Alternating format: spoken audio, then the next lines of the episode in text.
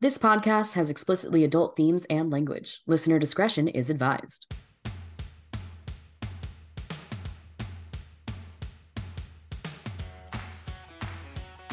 Howdy, listeners. We hope that you've been enjoying Kinky Queeries, and we really love making this podcast and would like to hear from you. Whether it's giving us a review or sending us questions, we'd appreciate it. If you're shy, we've got an anonymous form on the website, so just go to www.kinkyqueeries.com and scroll to the bottom of the homepage, and you can just send us a quick question, and we'll never know who the heck you are. And you can also learn a heckin' ton about us and the podcast and listen to episodes you may have missed. You can also just say hello, because we like getting hellos and we like getting greetings. So just like send us fun messages. We'd appreciate it. Okay. We hope to hear from you soon. That was adorable. Like I'm delighted with the shout out for our website. It brings me much joy. Um, yeah. Well, this is Kinky Queeries, a podcast where you send in questions and we work out the kinks, or more often than not, work in the kinks. My name is James. My pronouns are he, him. I identify as a trans man. I consider myself gender queer. I love the word queer. I think it's the easiest way to describe my identity and sexuality. If I really wanted to like poke at the nitty gritty of it, I don't know. I'm flirting between bisexual or a he him lesbian. Like my deepest fear of transitioning was becoming a straight man and I'm not about to fucking do that. Um any any person of any gender who dates me becomes queer. I'm sorry, I don't make the rules. And I that's thank you. Thank you. Yeah. Uh queer like by proxy. flirting with it, by the way. Just like, I don't know. I'm just flirting with the I'm idea. thinking I like in terms of like if we're looking at the textbook definitions, I feel like bisexual works, but I just I don't know, I just love I love the word lesbian. I've always loved it. I loved it when I thought I was a woman. I was really excited to be a dyke. And I'm I'm hesitant to trade away that word just because I'm also doing interesting gender things. Honestly, queer is my favorite word. So but yeah, I like, I don't know. I love labels and definitions. They're not for everyone, but I like little boxes and I like linguistics. So it's very fun for me to like contemplate the nuance between each term. Um, but that's me and my relation to queerness. I'm feeling very sassy today, and I muted myself specifically during that because I was like, you linguistics? um, Uh. that's fair though. My name's Iris. I use they, he pronouns. I am an aspiring dyke, but really I'm just pansexual. I might be demi romantic, but honestly, I have no fucking clue anymore. I'm definitely trans. I don't know what flavor of trans, but I'm not cis. I'm pretty sure I'm non binary gender fluid, but like the problem with gender fluidity is that it be a bitch sometimes and you never know. Hard to put a fluid in a box. Really, I mean, it depends on the box. I guess. I don't know. I just I if the put it in box is too small, box. yeah, don't put it in cardboard. You could put it in like a glass, maybe a glass box. That could be pretty. But I, I don't know. I feel like fluids are meant to be. What bougie bullshit are we talking about? I don't know. I didn't want to do plastics. we just had a whole episode talking about how dangerous plastics are when you mix them with certain fluids. I mean, it, it's plasticizers was the focus of that conversation, but please listen to the previous podcast episode if you're like, what the fuck are they talking about? Yeah, I well, and I love the way you're talking. Like uh, listeners, if you haven't guessed, today's question is about being queer, and I I love also the example we both get to provide. We're two people very comfortable, I think, with queer identities. Uh, I loved how you said aspiring dyke. By the way, that was beautiful, delicious, fantastic. Thank you. but like even even as people who have been queer i've been out to myself for 15 years and out to the the world for 14 years but i'm still thinking about what i want to use. Everything is you know it shifts and changes over time and that doesn't mean it's a phase but like there's no static state of being for a human being. So queerness is something that like if you would like to you get to constantly reevaluate it at your whim and at your leisure uh, which i think is really beautiful. Iris you were so so lucky to receive our first question over FetLife, which was so cool. Yeah, Um, you didn't know Kinky Queeries now has a FetLife, so follow us on FetLife and be our friends. woo! But yeah, we had a user reach out to us over FetLife. Their name is Venti, and they asked us the question How do I feel like I belong in a queer space if I don't feel queer enough? And this really comes down to Am I queer enough? In this question, they were referring to our previous episode, Am I kinky enough? And they were listening to that, being like, Yeah, like there's that question, but also like, Am I even queer enough? And it's like, Oh, what a question. Am I queer enough? I don't know who's creating these standards? How do you go up the ladder of queerness? Is there a ladder of queerness? Is it a pyramid instead? Who the fuck knows? Well, you start your process to become queer, you fill out the form, uh, and then Elton John looks it over. And if he approves, then you get your card. John, are you fucking kidding me? I don't know. He's like the first big queer person that comes to mind for me when I think about it's having a, a committee. Card. It's a disorganized committee, but it's a committee. There's multiple different subcommittees within it and a couple of different task forces. Anyways, um, this is all a joke. Um, there is no what the answer is is literally there is no criteria to mm-hmm. being queer other than identifying as queer if you feel that you fall within the lgbtqia plus community in some respect congratulations you're queer and yeah. you are queer enough. Mm-hmm. Um, but we're going to get a little bit more into the nitty gritty of this. We just wanted to give you all a TLDR first. Yeah. One, what's so great about this question, kind of echoing that, am I kinky enough question, is like the short answer is the same for both of them. If you think you're queer, then you're queer. If you think you're kinky, then you're kinky. And you are enough as you are, not to be like some sort of inspirational, like self love podcast. Cause I mean, we usually talk about a different type of self love, and am I right? But Sorry, I'm so cringe. I did also want to say um, before we dive in, which I am so excited because I love talking about queer history and queer definitions, as Iris so lovingly pointed out earlier. The commenter also had a very kind comment for me in particular uh, about being Jewish, uh, saying that it was refreshing to hear me talk about it. And I just, with everything that's going on in the world, that was really meaningful for me to hear. So thank you very much, Venti. I, I appreciate it. If we wanted to get into like the details of defining queer, right? Like to be queer enough, you have to know what it means to be queer, right? So you could make the argument if you wanted to define queer in the same kind of using the same model we use for defining kink, right? Kink is not vanilla, whatever that means to you. So argument can be made queer is and it has to be all of these things. Not heterosexual, not cisgender, not monogamous, and not allosexual and not alloromantic. If you were, let's say, heterosexual, cisgender, monogamous, but asexual, you're queer. If you were like maybe gay but cisgender and monogamous and allosexual and alloromantic you're obviously queer. Basically it's it's hard to define a thing by saying what it's not but it's also hard to encapsulate queer because it's such a, a sweeping categorization of human experience. So i found like a good shorthand is basically saying you don't follow the dominant culture's prescribed model for relationships which is tricky because then as being queer becomes more socially acceptable it also becomes harder to define in that way. Obviously we want it to be more socially acceptable but it's sort of this double-edged sword of like how do i define myself as a queer person when being queer is also becoming mainstream? So there's you know you can argue that like the idea of dominant culture is like a long-standing historical thing. You could argue about it from the lens of like what has legal protections what doesn't what is seen as normative by larger society as opposed to like governmental standards, et cetera, et cetera, et cetera. That's sort of a really broad, high tier definition. So it can be like, you gave great examples, but like, yeah, you could be cis, but not heterosexual, and like you're still queer, or you can be trans, but are heterosexual and you're still queer, and like the ace and aro community, you are also fucking queer and we love our ace and aro humans as a demi i think i'm demi uh human. I love y'all and y'all are so welcoming and so lovely. In the polyamorous community it really depends on who you talk to but like there's so many queer polyamorous people like they fall within the community. It's it's kind of confusing but it's also saying but like if we don't include the polyamorous community it's like saying like oh well if you're kinky you're not queer all of these different communities we fall together we are all part of this like non-societal standard and i'm putting like really heavy air quotes mm-hmm. around that this non-societal standard we don't fit within it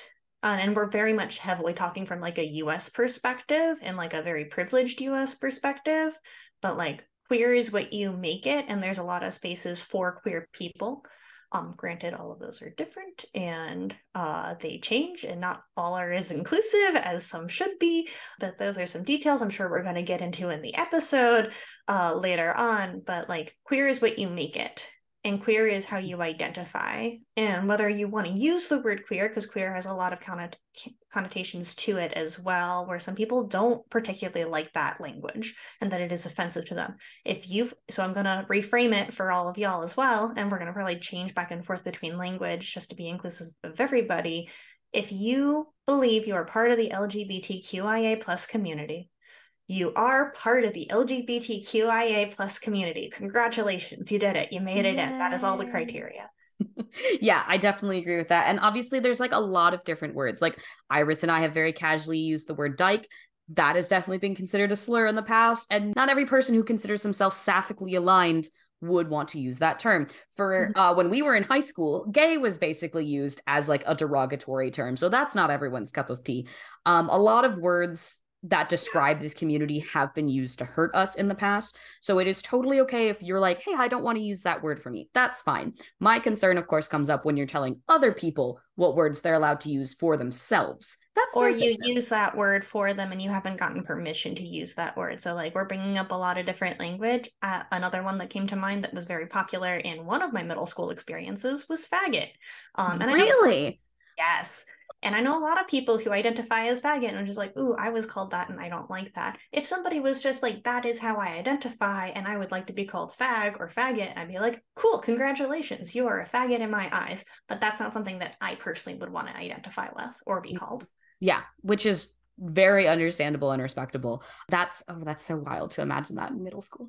But yeah, that's definitely another term where it's like pretty heavy-handed. A lot of people can feel very seriously about that one in particular. And that's been something I've been like slowly reclaiming for myself. I wouldn't consider it as like a personal identifier, but I in the same way that like you lovingly call someone a bitch, like that's sort of where that term has fallen for me. But it's only like a lot of people cunt. Um, yeah. in a loving way yeah, but it's also like that's like a queer to queer kind of language. Like mm-hmm. if a non-queer person were to call me a faggot, I'd be like, "Hey, fuck you.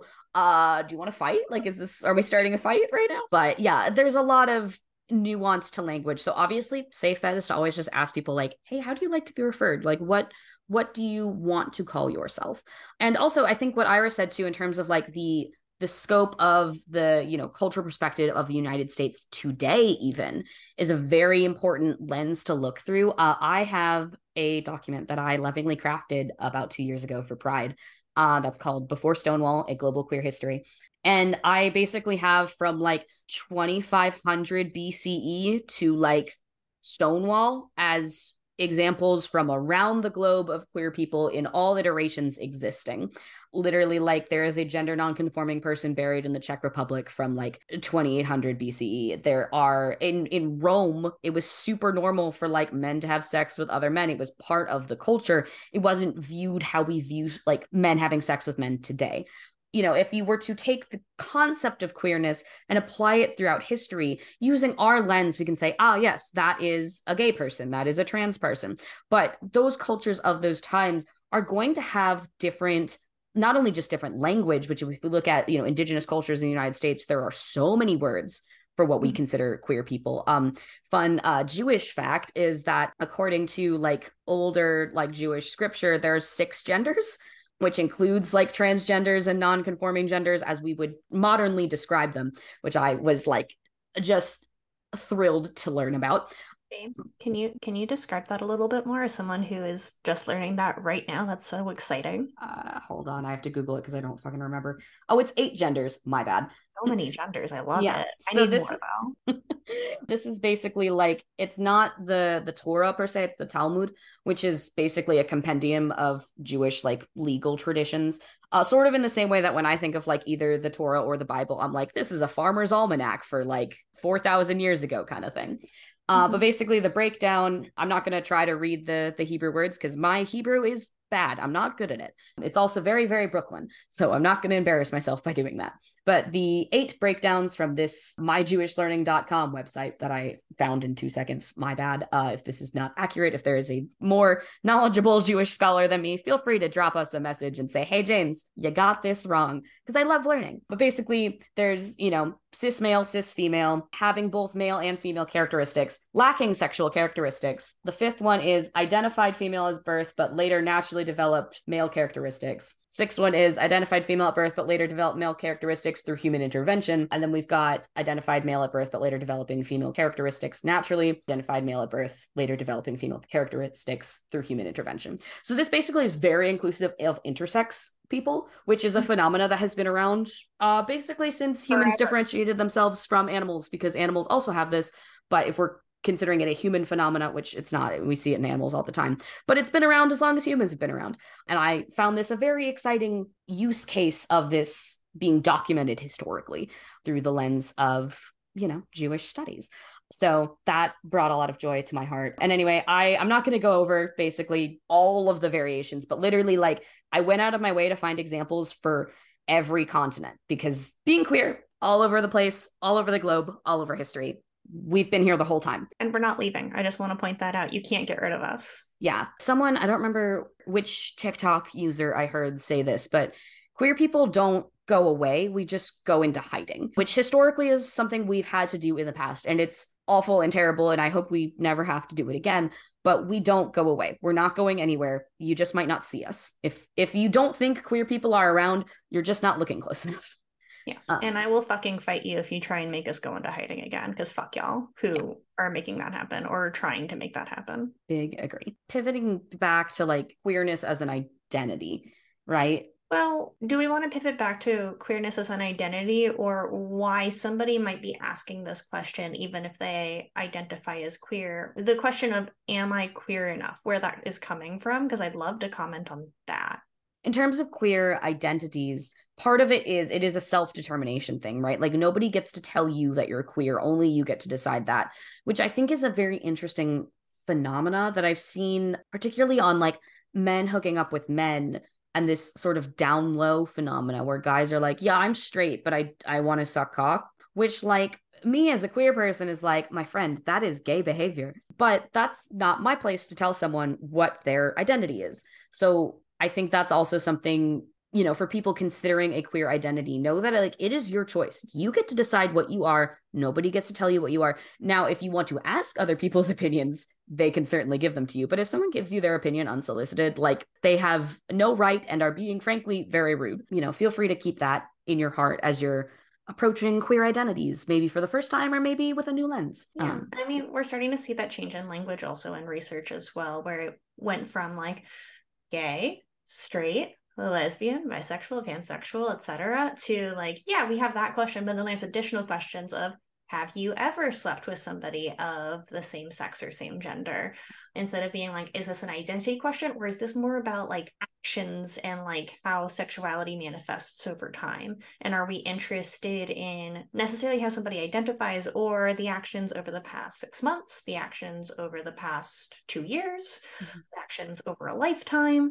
And so, like, questions are also changing in the research field, which is really interesting about how people go about asking about sexuality. Yeah. And I think definitely as a research question, identity is meaningful for certain aspects of research, but like, particularly if you're looking at like biological or like any safety factors as well, which I know research can often lean towards it's really going to be action more than identity. So that's, yeah, I love that perspective.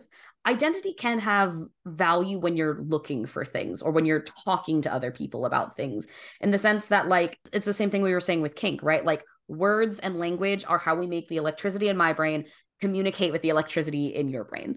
So saying, Hi, I'm a lesbian will usually steer men away from me. And sometimes that's beneficial. And sometimes it's like, oh, no, that trans guy is really hot. I want to make sure he knows that I also am interested in him. So I shouldn't, I probably shouldn't use the word lesbian if I want to communicate with this trans guy. Yeah. And that's why, like, I'm pansexual aspiring dyke but like there are mass presenting individuals who I do find attractive. And there was like a non binary mass presenting individual recently where I was, I thought we were flirting. And I mentioned that I was queer. And they took that as, oh, not me. No, queer. I love using queer as a framework of saying, talk to me more about this. Let's delve into the details together. Queer is an invitation. Uh, right. Uh, and it's really interesting for like, I think it's really interesting, like the non binary masculine presenting perspective of like am I queer enough conversation because there's mm-hmm. a lot of people who experience going into queer spaces and being like, oh, well, I'm not non binary enough or I'm not trans enough and I'm not queer enough. So I probably just shouldn't go to these events because I didn't feel welcome and I didn't feel like I could be there because a lot of the media portrayal that we have of non binary is AFAB individuals and more femme presenting. And that is not accurate to the whole experience. And that is not accurate to like how people should be welcomed into queer spaces and LGBTQI plus spaces. Absolutely. Yeah. Uh, listeners, you can't see this because this is an auditory medium, not a visual medium. But I like made the biggest frowny face as Iris was saying that because, like, non-binary is not woman light. That's not it literally means uh no thank you to gender. It means i'm doing gender outside of the boxes. Like that's such a sad and like limiting lens through which to look at gender. Um but i think what you were saying about like queer spaces if you're looking for specific interactions in queer spaces it's good to know what you're looking for. Like if you're asexual you might not feel comfortable in like an allosexual gay space. If you're like a cis lesbian, you might not get what you're looking for in transgender spaces. And it really just depends on like what you're looking for and also hopefully what these communities are saying. Because unfortunately, you know, a lot of spaces will say all are welcome, but they don't mean that, which is. Mm-hmm beyond frustrating but i do i find value in the sense that some spaces are like yeah this space is for this section of the queer community. But like it's well said that like niche events can be made for niche audiences, but like wider events should be accessible for everyone. Like there should be space ideally for everyone. Right. And like I specifically think about like black indigenous people of color going into queer spaces where the ongoing narrative is that they do not feel welcome. They are overly white, they are white centric and not having spaces for BIPOC to be able to be part of the queer community and having to create their own community because white LGBTQ spaces are not as welcoming as they should be. Yeah, which is an absolute shame. But a lot of queer people forget that just because you're one minority doesn't mean you're exempt from being discriminatory to other minorities. Gay mm-hmm. people are absolutely capable of being racist. Gay people are capable of being homophobic. Like you're yep. just because you're gay doesn't mean like you've never done anything bad in your life ever. But you know what? Just because you've made a mistake once doesn't mean you can't learn from that mistake and can't go on to be a more welcoming and accepting person. I have more visibility into it now in my community. Uh, that there's a lot of events that are like labeled as BIPOC exclusive or BIPOC focused as well. And I think that's like it's a shame that people have to create their own spaces, but the fact that niche audiences want niche events, I think that makes sense, especially if those needs aren't getting served by like the larger events, which I wish they were, but I can understand the creation of more spaces for needs that need to be met. I mean, that also like so my assumption when you said that was, oh, Onyx is thriving in LA right now. Fabulous. Admittedly, I haven't looked at the details because sometimes I look at the details and I'm like, oh my gosh, that seems so fun. I wish I could go. So I don't know if they're affiliated with Onyx specifically or if it's a like same evolution in a different environment kind of situation. The purpose for a lot of BIPOC only spaces for queer community and the kink BDSM community is also that like those are different experiences for those individuals and it is a safer space mm-hmm. to be a bipoc person in those spaces when they are bipoc only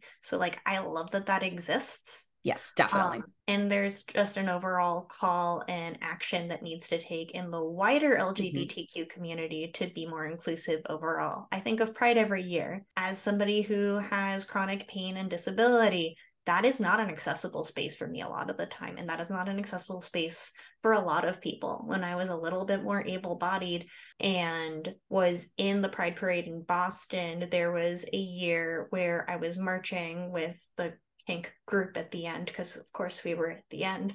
And my friend is in a wheelchair. And we decided that like I was going to pull them as a pony in their wheelchair the entire route, which that is not a small route. But first Oof. off, that was amazing and it was hilarious.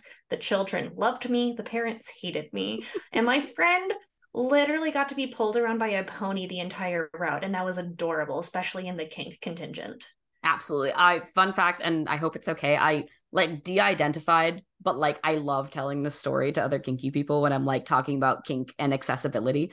I'm like, "Oh yeah, my friend like engaged in pony play and like basically took their friend in a wheelchair around as like a, on a chariot. It was like like I love I love this story. And they brought me baby carrots. Oh my god, that's so cute. like there's ways to be accessible. There's ways to be mm-hmm. so like welcoming and nurturing to all in the LGBTQ community, to all in the kink community, no matter identity, whether it is race and ethnicity, whether it is gender, whether it is different aspects of kink and BDSM, whether it is religion. There's just so many ways to go about it. And it is a continuous failure, and I'm going to use that word very strategically failure in large community spaces that these things are not being considered. Mm-hmm. Yeah, I definitely agree. And I think there's definitely like nobody is going to be perfect right out the gate. Like if you're planning an event, you will probably miss something. Just statistically speaking, that's probably going to happen. I think the best way to respond to that when someone says, Hey, this is an inaccessible space. Hey, you've planned a potluck during Ramadan. Like, no one in the Muslim community can attend this event.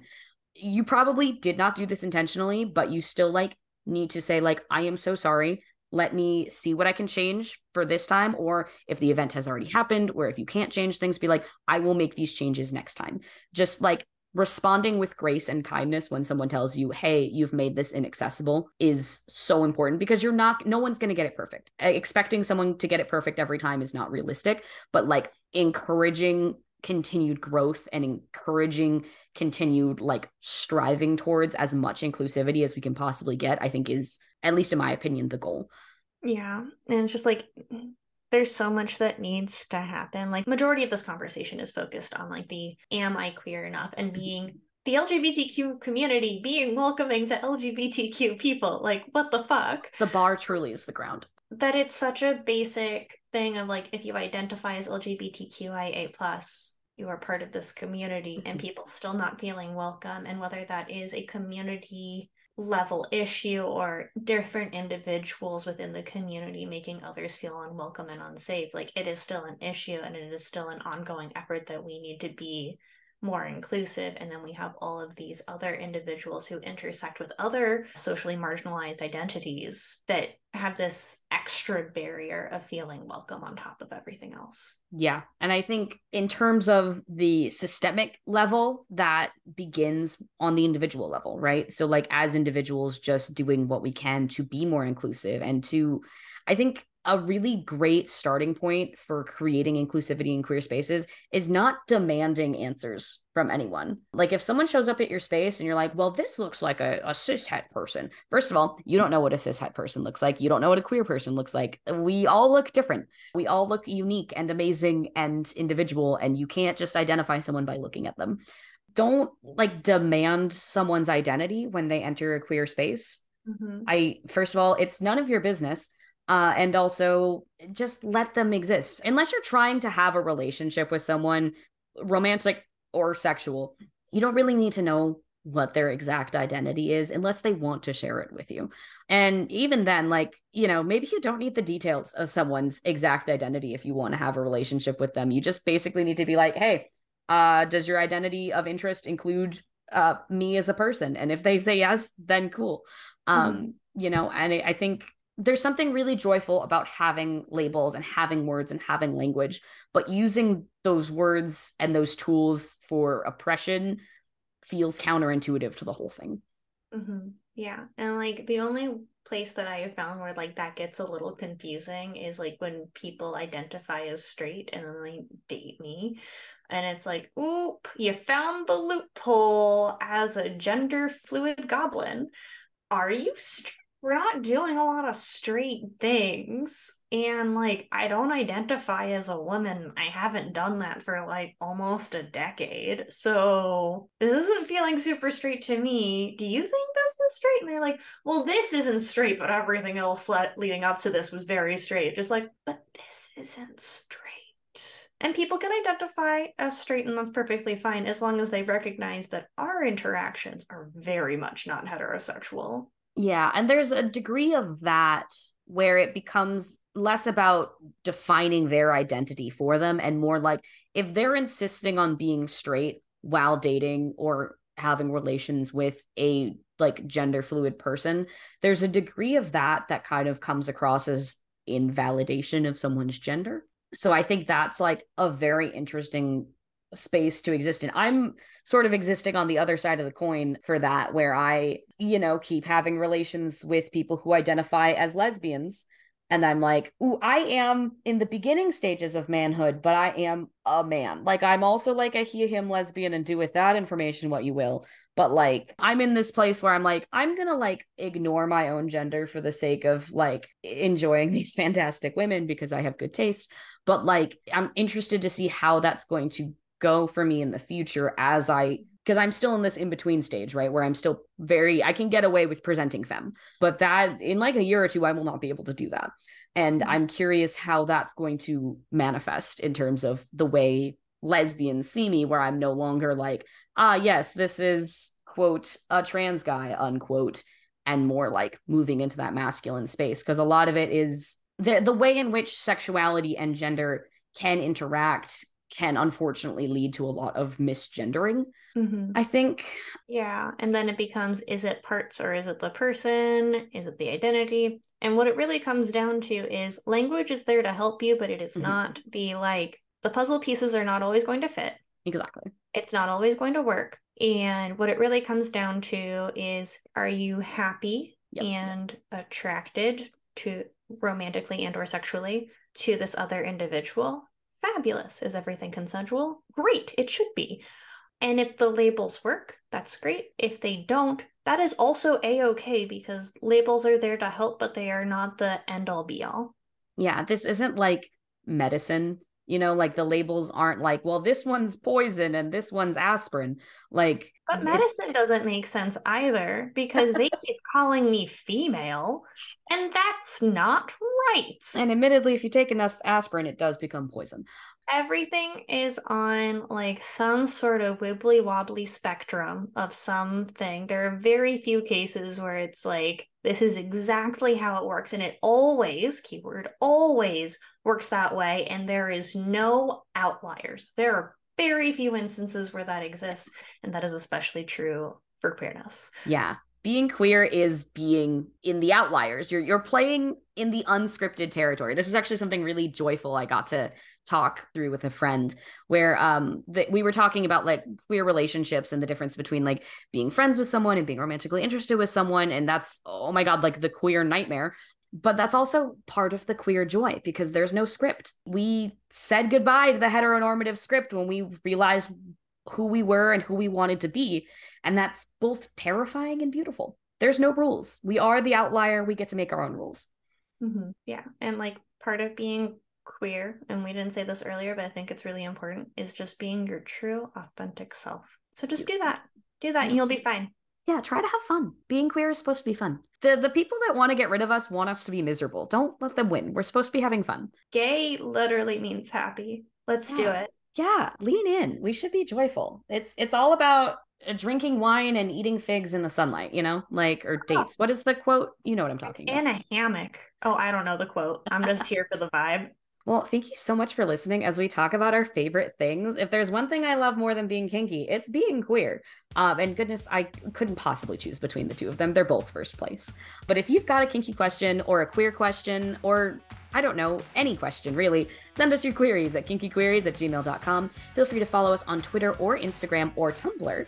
Or FetLife. Oh, right, or FetLife. Uh, we're also on FetLife. And check out our website, www.kinkyqueeries.com. That's K I N K Y Q U E E R I E S. I don't know why I spell it out. Everyone is listening to this on a digital device so they can see our name, but whatever.